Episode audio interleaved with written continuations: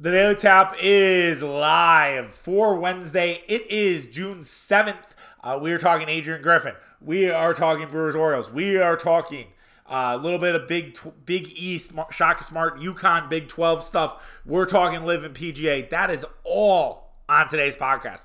But before we get going, just a reminder follow along on social media.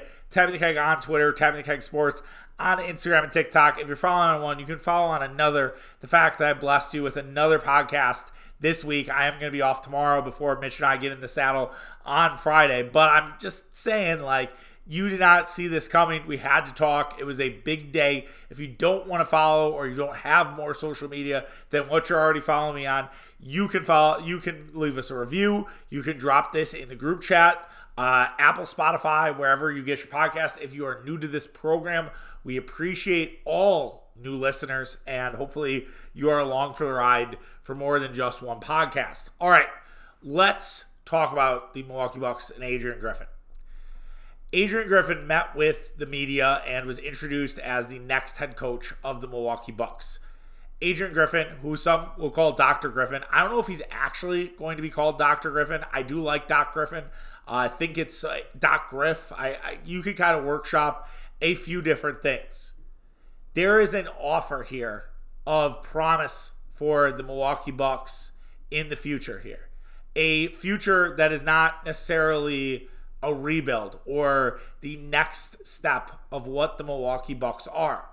The Milwaukee Bucks are already a great team. We we know that. We know that how good the Milwaukee Bucks can be. We know that maybe a coach can push them over the edge. Mike, you know, Jason Kidd got this team to a certain point. Mike Budenholzer got this team to a certain point, and now the Milwaukee Bucks hope that Adrian Griffin can get them to a another level. And some of the things that they did not do with Mike Budenholzer, they believe that Adrian Griffin is going to help them clear those hurdles. Some of the issues that the front office or ownership had with Mike Budenholzer, they think can be changed with Adrian Griffin. Now, he was considered a long shot by a lot of people, including yours truly, but it seems like Adrian Griffin gave the Bucks the best best path to succeed, more so than Nick Nurse, more so than Kenny Atkinson, more so than any of their other candidates. They interviewed over 15 candidates and whittled it down to six and then whittled it down to three. What the Milwaukee Bucks did with their coaching search was extremely tactical. It was extremely well thought out.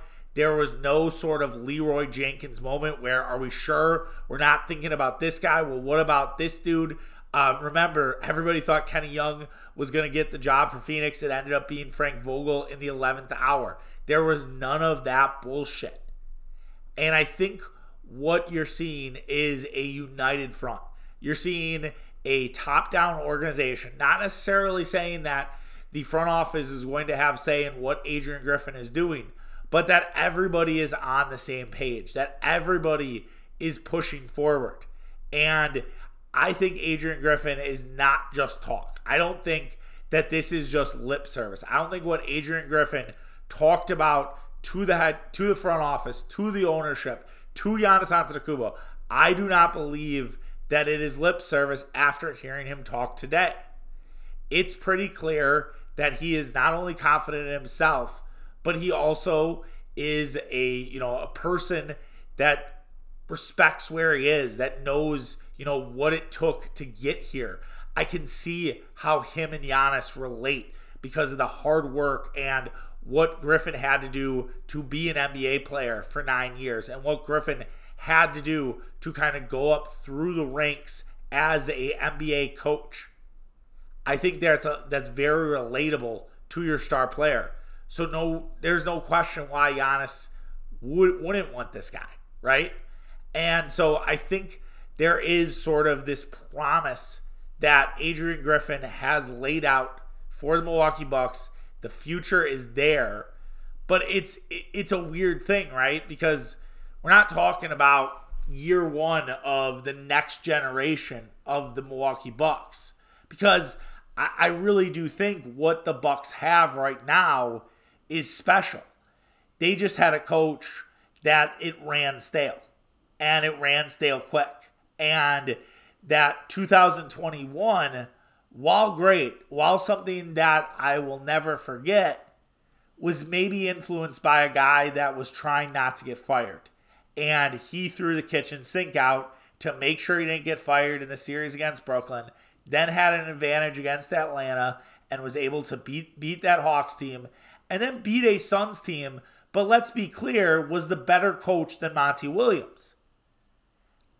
There are ways where the Milwaukee Bucks might not have won that title. There are certainly paths that could have derailed that. If Kevin Durant's foot is one inch behind the line, the Bucks are up there with some of the most tortured franchises, and there's a lot of discussion about Giannis Antetokounmpo leaving for somewhere else. But we don't have to live in that world. Thank the Lord. So why is Adrian Griffin here? Because he is trying to clear what whatever, you know, standstill the Milwaukee Bucks, whatever quicksand the Milwaukee Bucks are in right now, Griffin is trying to pull them out of it. And it took the Bucks losing in the first round to see this and losing the way they did. Losing five games to Miami Heat, showing that there was probably too much reliance on Giannis Antetokounmpo. Remember, you can go back into the December, January, uh, February logs and hear about us talking how okay, this Milwaukee Bucks team without without Giannis Antetokounmpo can get to the second round of the playoffs. That was a conversation that people were fucking having. And the fact that the Milwaukee Bucks could only win one game against the Heat, that Erik Spoelstra outclassed Mike Budenholzer, there was a need for change. And the fact that the NBA Eastern Conference is still wide open next year. The Miami Heat have a lot of salary cap issues. The Boston Celtics have to decide on Jaylen Brown. The Philadelphia 76ers are entering into a similar experience, but I would argue that the Nick Nurse Joel Embiid relationship is a lot different than Giannis and Adrian Griffin.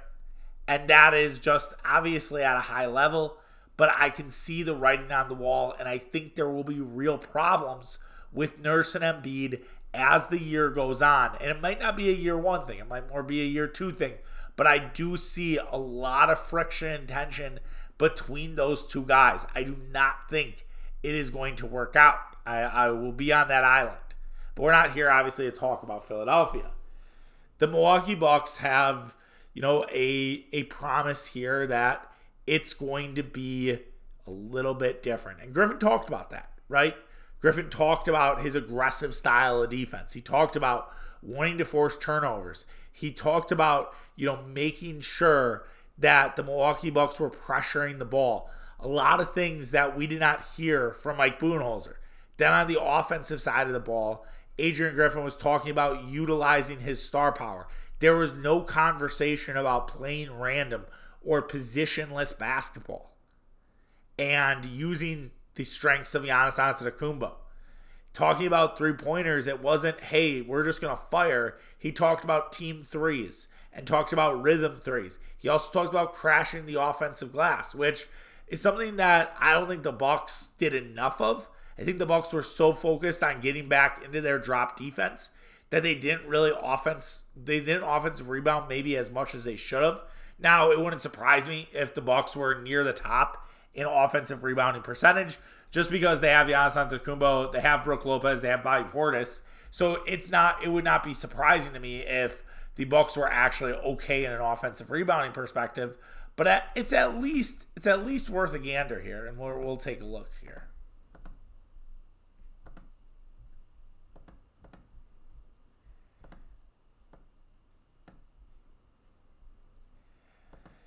So we're just looking actually not at percentage. We're looking at total offensive rebounds per game. The Bucks were actually 11th, so they it wasn't again. It wasn't like they're bad, but you can always improve on that.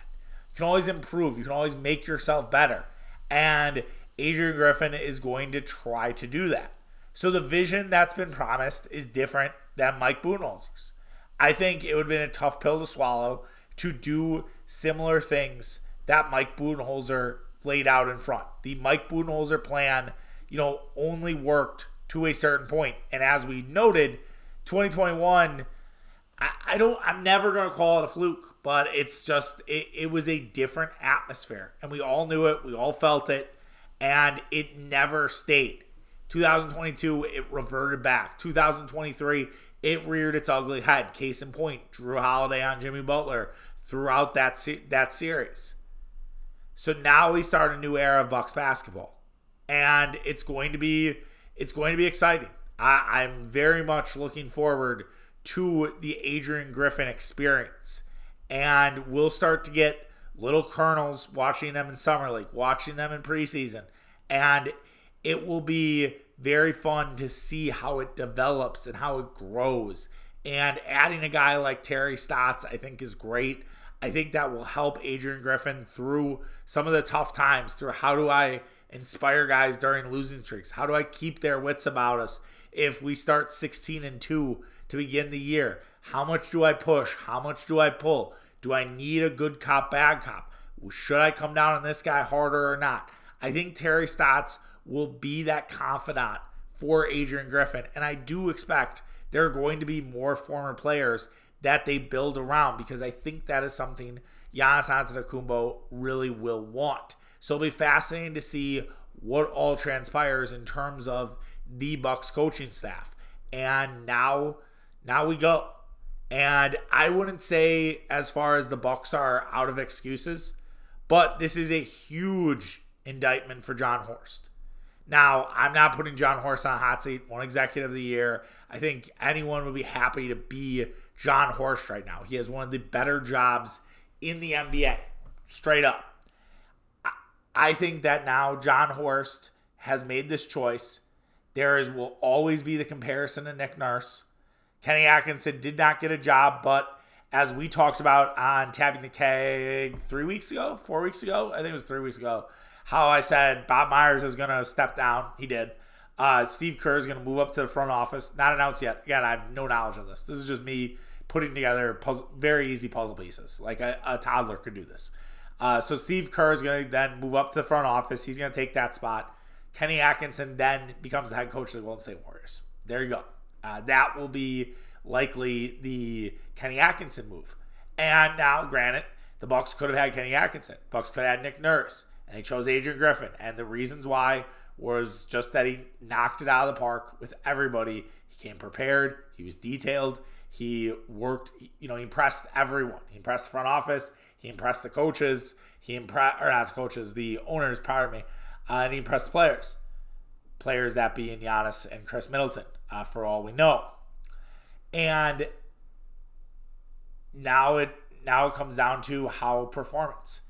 I mean, regular season honestly won't matter too much. If the if Philly's awesome and they're the one seed, and maybe the Bucks scuffle a little bit and they're three or the four, you know that that will be talked about to start the start the playoffs.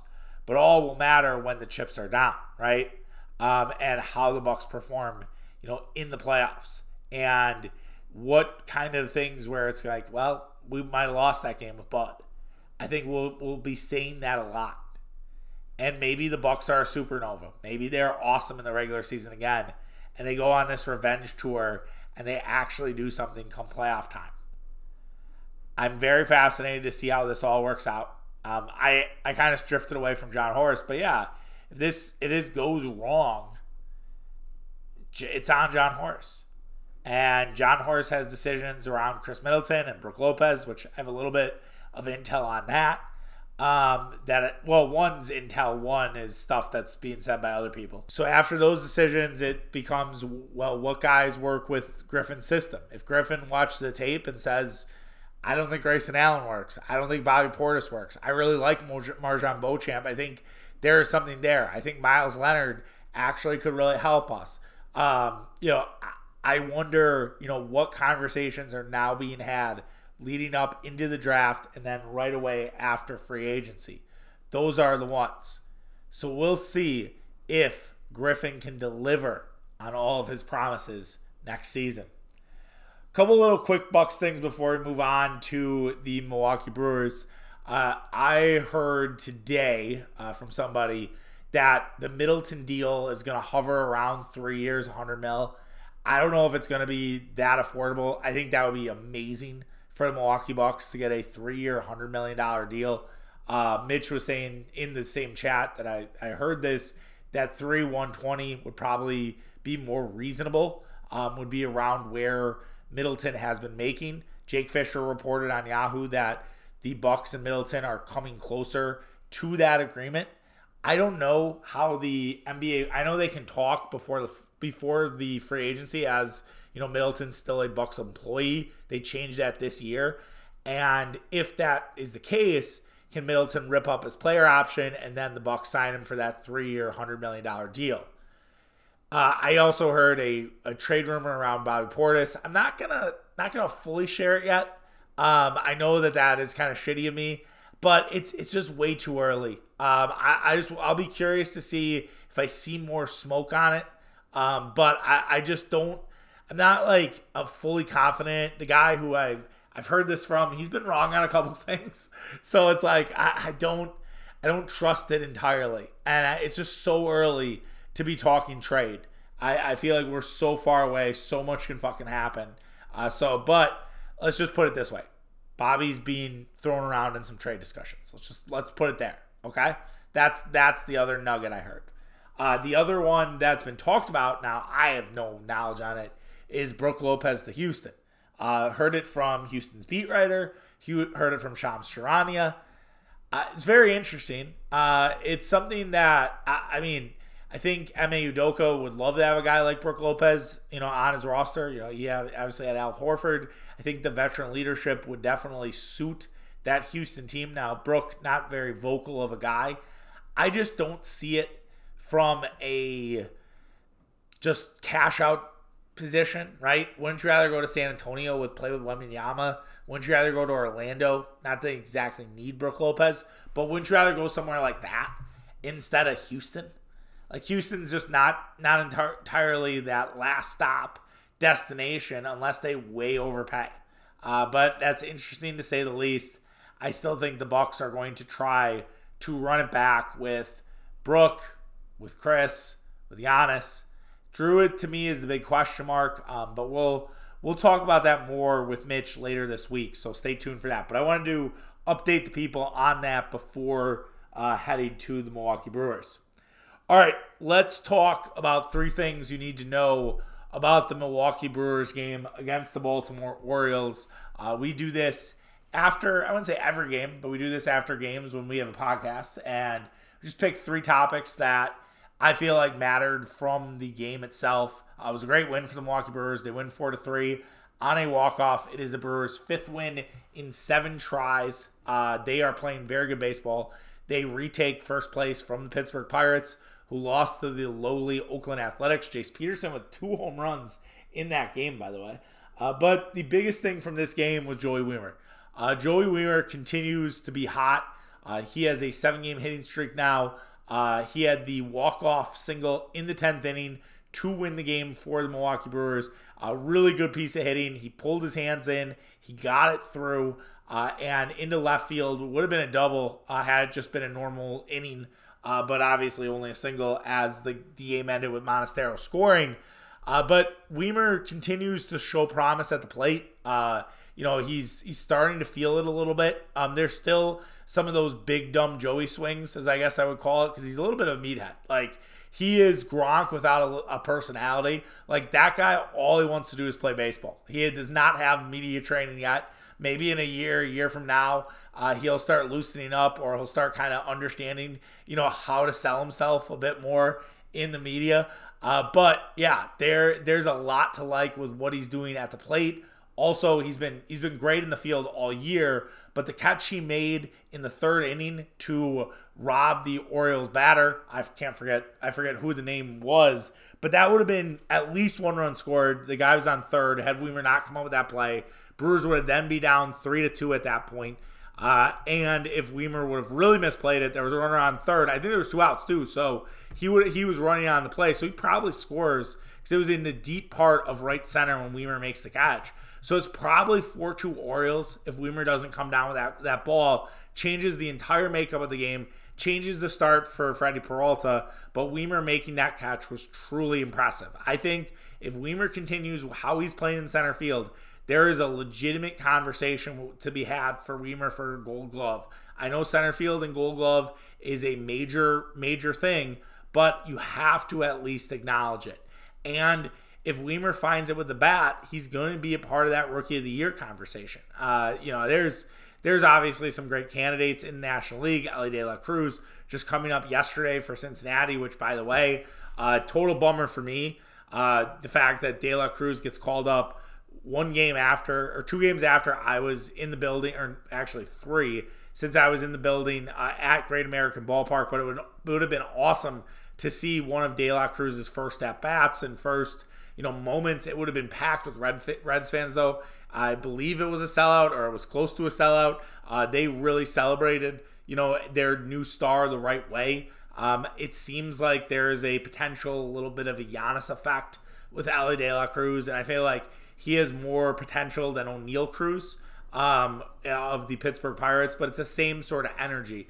And the Reds being sort of still in the mix, right? Like there is a world where the Reds and they walked it off tonight against the Dodgers. They were down eight to three. They came all the way back to win that game nine to eight. Uh, if you had the Dodgers on the money line at plus 160, you had a nice, you had a nice little evening. Uh, not not saying I know anyone on that on that one, but anyways, I think the larger point is the Reds are the Reds could be a factor. Like the Reds definitely need to be taken seriously. They don't really have the pitching, but they they need to at least be acknowledged. Is what I'm what I'm getting at. And to bring it back to Joey Wiemer, Wiemer could still be in that conversation for some of the best NL rookies. And the defense is going to get him there. That's why they kept with him. That's why Wiemer wasn't sent down at any point because he was so good defensively. Same with Brice Turang, right?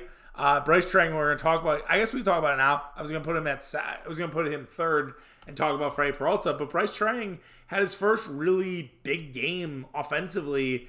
Since God no, I, I I can't remember you know, a bigger Brice Turang game recently. Like he had some moments in April, obviously, but man, that was a really special one for Turang. All things considered, like he is not dead yet. Uh, I think all of us were like, "All right, Brice Turang, he's out of here." Like there's there's no way. Send him back to the minors, get him some at bats.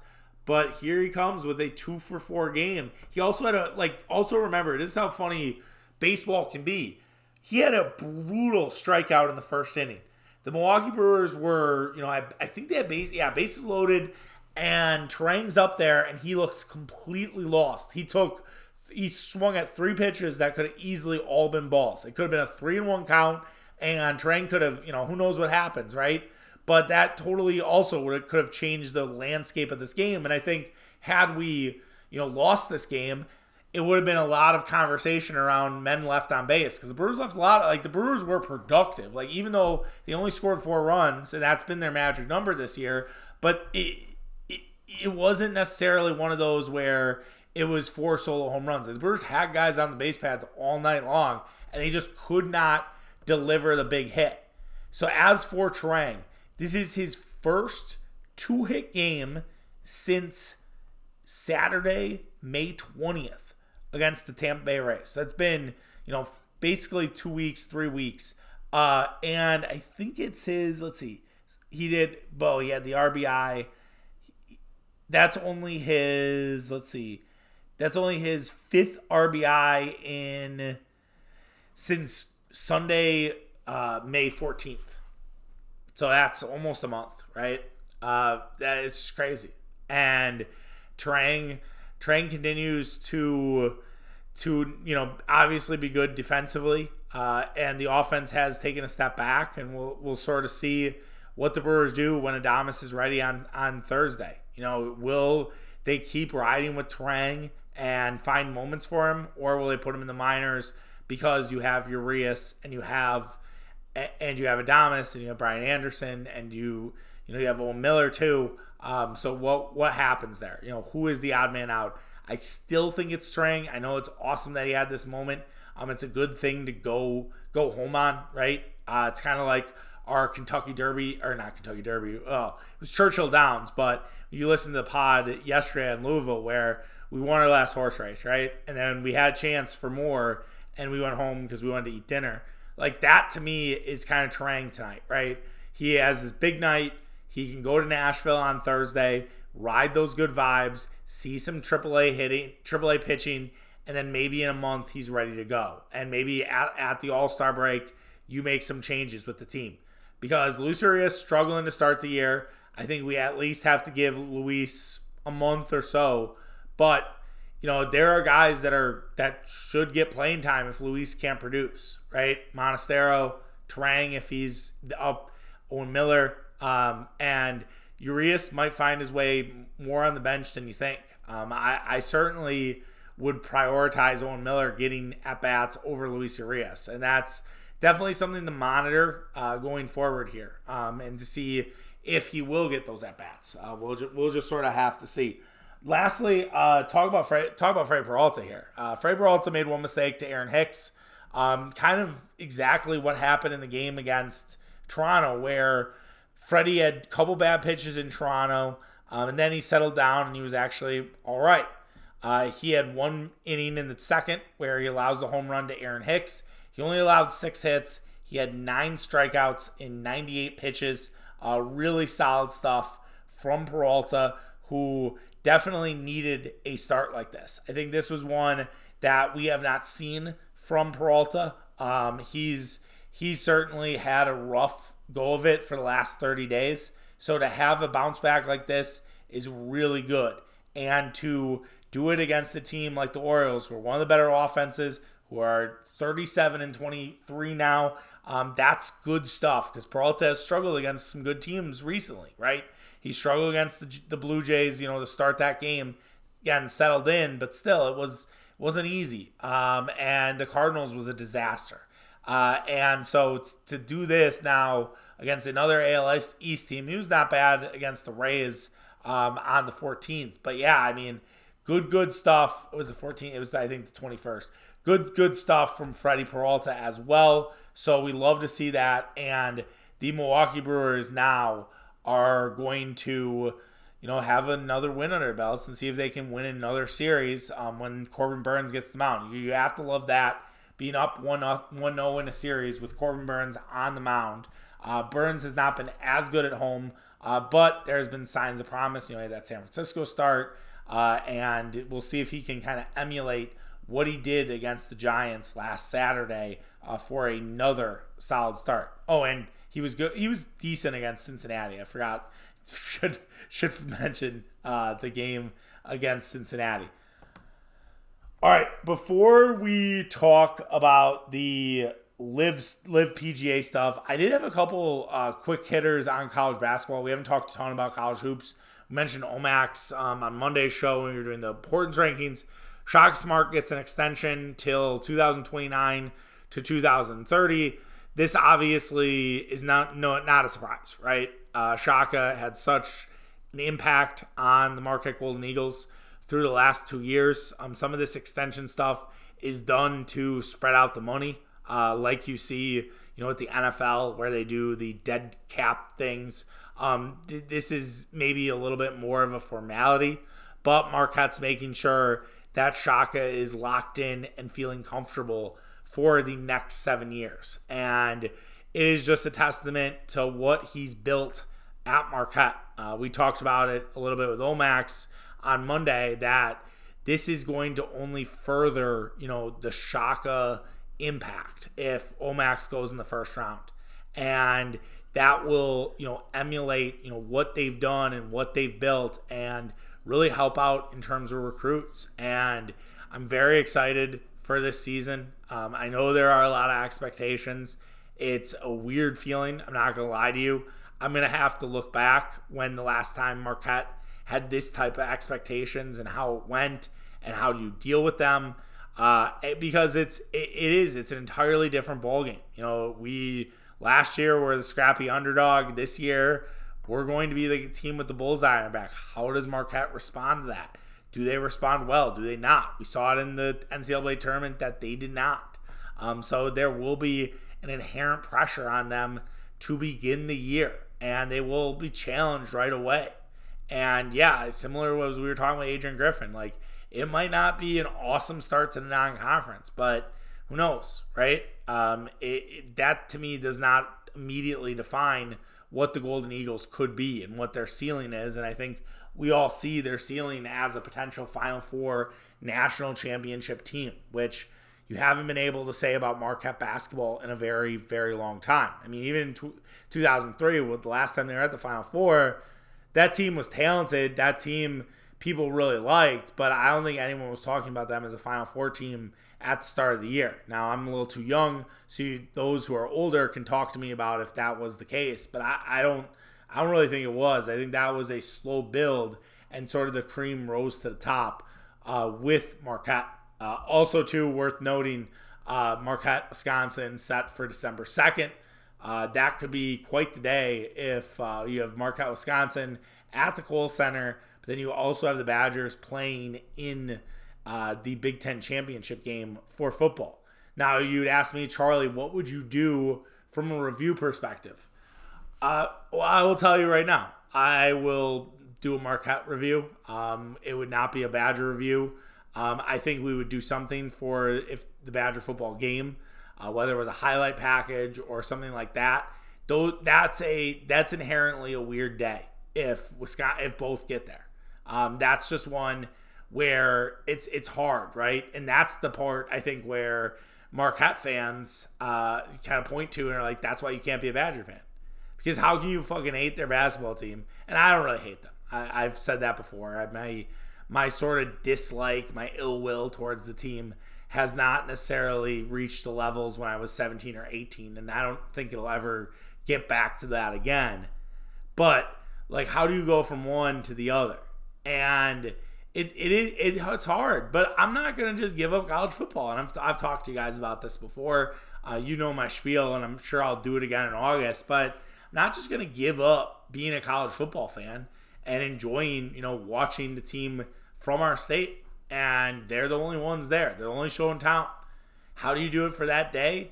That day is inherently weird. What becomes weird. So you just have to sort of grin and bear it and figure it out. And you know, maybe maybe I have a guest. Maybe we do a guest review, right? Maybe it's you know somebody a, a friend of mine who is a Badger fan. Let them get on the get on the phone and talk about you know oh here's here's what happened in the Badger game and let them celebrate uh, that that might be the play. We'll we'll just sort of have to see. But uh, I'll worry about that in December. That's that's just me sort of beautiful minding, as my uh, friends like to say, when I just start thinking about planning and and it really has no purpose, and I'm just overdoing it and overthinking it. This is exactly what's happening. You're watching it in in real time. Uh, also, uh, before we go to the LIV PGA stuff, there's a rumor going out there that UConn might join the Big 12 uh, that UConn would get like $30 million from the Big 12 to join their conference. That Brett Yormark, uh, the new commissioner who used to work for Roc Nation, has this sort of basketball across America feel. He wants to get Gonzaga and UConn, and then what you have in the Big 12. It kind of sounds like a Neil Diamond song, like basketball across America today. It's like, hey, I'm Brett Yormark. Uh, welcome to Big 12. Uh, but yeah, UConn might pull the same shit they did going to the American. It's hilarious um, that they would do this after the reestablishment of the Big East. Uh, you know, I think Rob Dauster of Field of 68 put it well that the Big East doesn't need UConn. UConn needs the Big East. He's absolutely right.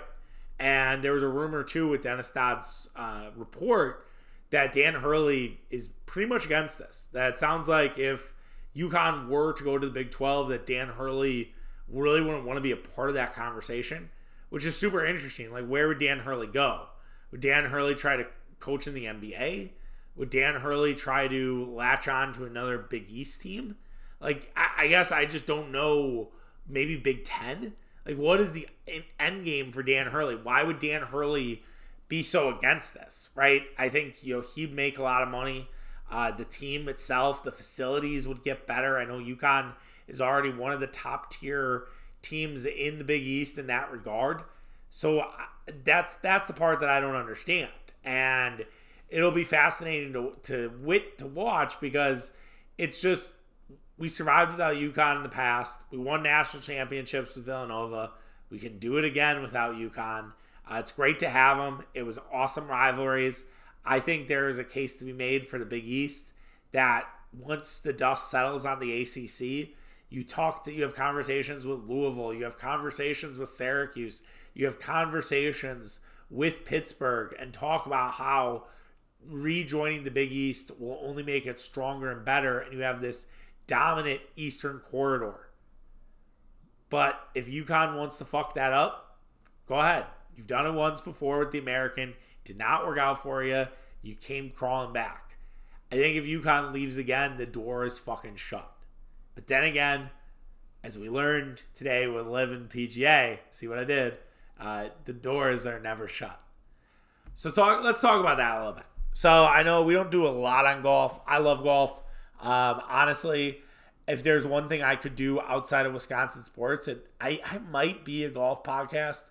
Um, I don't know. I don't know if I like it that much to do a podcast, but I, I enjoy it. Uh, whether it be playing uh, very casually. I've gotten out twice this year. Uh, need to get out a couple times here in the month of June uh, to keep it going. Uh, but I, I, enjoy, you know, obviously watching every Sunday. Uh, it was part of stuff that I would do with my dad. I'm sure a lot of you have similar memories and and things you still do with your dad, which I do. And this LIV PGA thing, if I take it and make it, well, let's just talk about it more from a high level and react to that. And then I want to bring it into Wisconsin sports because I, I do think there's an angle here. Uh, I think it's an absolute scumbag move by Jay Monahan. I don't I don't think I will be the only one who calls Jay Monahan a scumbag. Uh, to talk in platitudes, speak so highly of what the 9/11 coalition meant and why they were so against this this Saudi Golf League or LIV Tour, uh, to now joining them, now making them a part of the PGA is so fucking disrespectful. I, I, it's hard to it's hard to put into words. It really is. And I I see that as sort of the biggest thing against Monahan. That Monahan, if he wasn't so vocal with, you know, what he said and wasn't so adamant and wasn't so forthcoming, I, just like any other superlative you want to use, I might be a little more understanding about it. But this guy completely lied to cash out, to basically make sure that there could be unlimited funding and that there wouldn't have to be any worries about cutting corners or cutting costs, that the Saudis would take care of it and would bankroll it. And that to me is just so, so slimy. And I don't really know how Monahan survives it.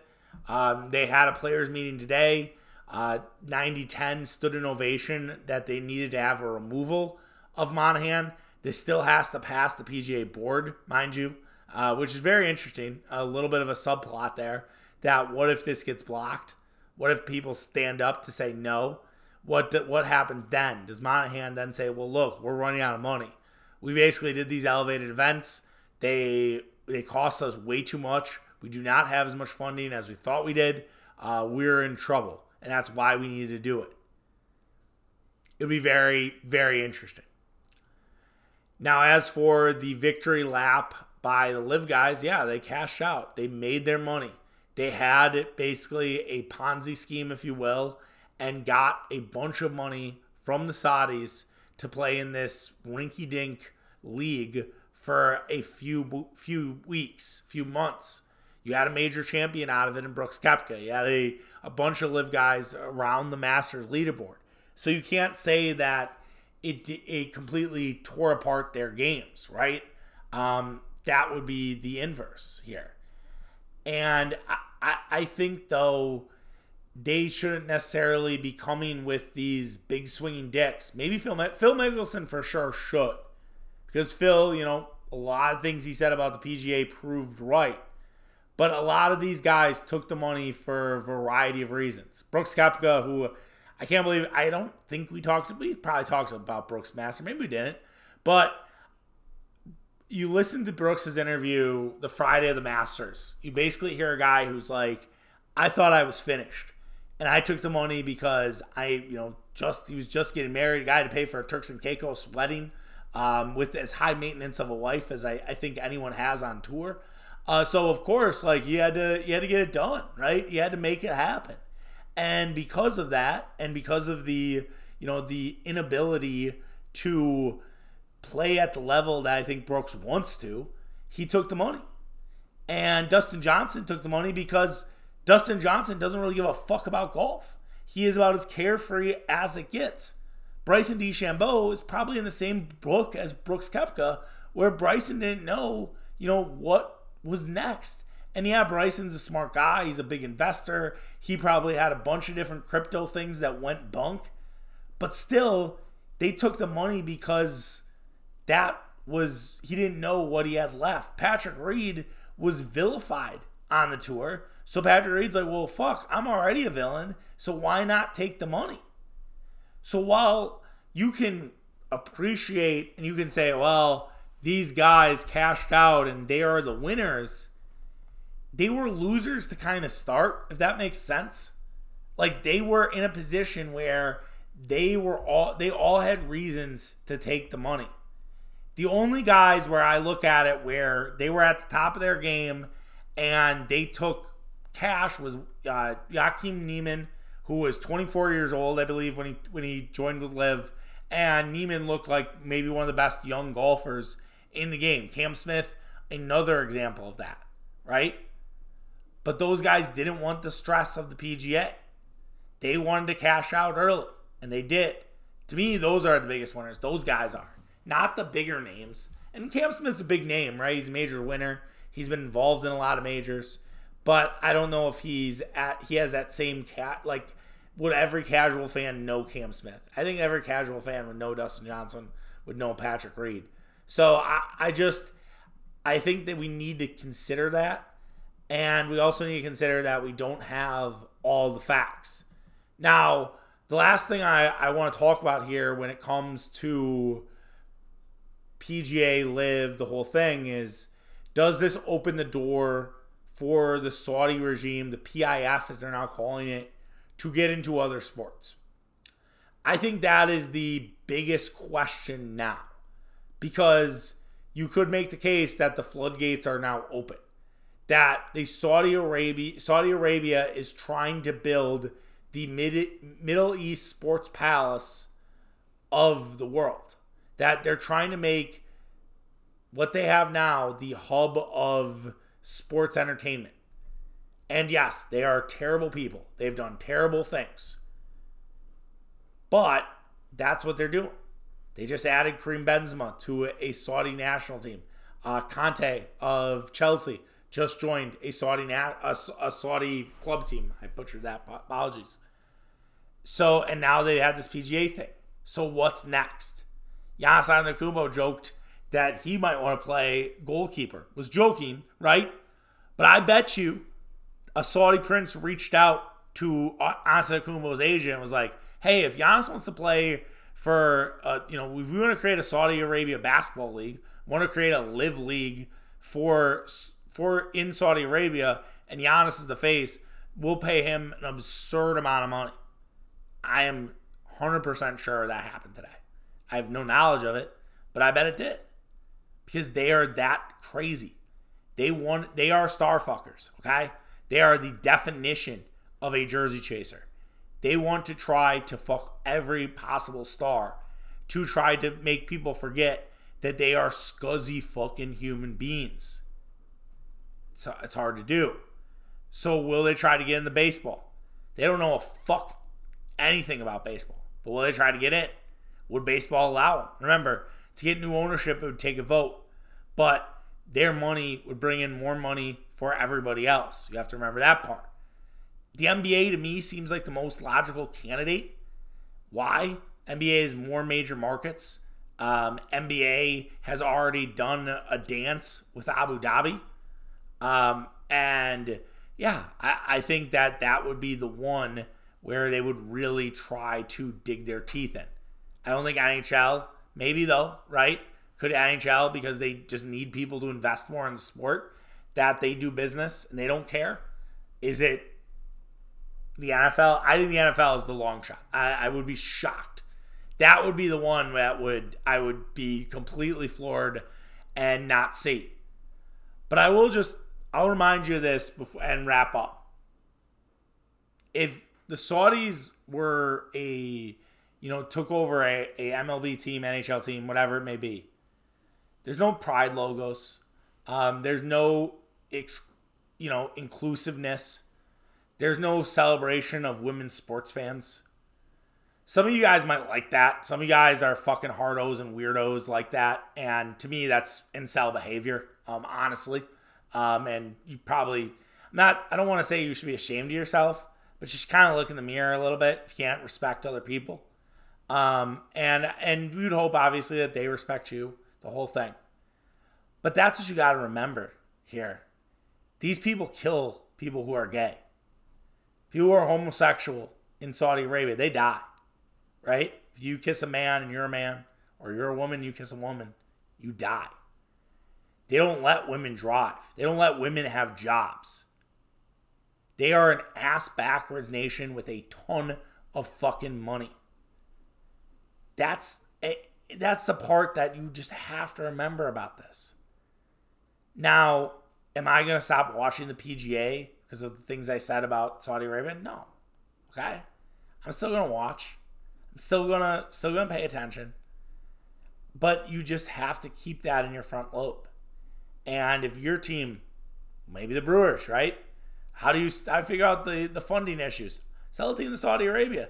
Sell it to Prince Al Sam. They'll take they'll take care of everything. It would. Brewers would get a lot of free agents. You've seen what they've done. Oil money has done in Premier League soccer. I've compared baseball to Premier League a bunch of different times. But there's Pride Night tonight at, at Miller Park. That would not be happening uh, if the Saudis own the team. So just keep that in mind when if you're celebrating this or you you know think about it from a PGA perspective. These are still pretty awful humans, and no one no one won here today. No one won. Maybe some of the LIV guys, but it, it's really more a disappointing day in terms of where do we go from here? What what what does this mean going forward? And it could really freak you out, right? Um, and Saudi Arabia has their first real win as a country, and we'll see if they get more as the months go on. All right, that does it. That was a that was a little long. Got a little serious there at the end. I hope I hope everybody's okay. I just just felt like it mattered. I felt like it needed to at least be said um, if we're gonna have this conversation. And I don't know. I don't know if everyone would say it, right? Um, I think it's a it's a careful dance, and I think we we need to at least uh, at least acknowledge it. So I will be back um, on Friday with Mitch. Hope you guys enjoy it. Join us for that, and yeah, we'll uh, we'll talk then. We'll you'll have me solo back at it on Monday uh, with recapping the weekend for the Brewers. I'm sure a whole bunch of other stuff. All right. Take care of yourself. Have a good one. See you. Bye.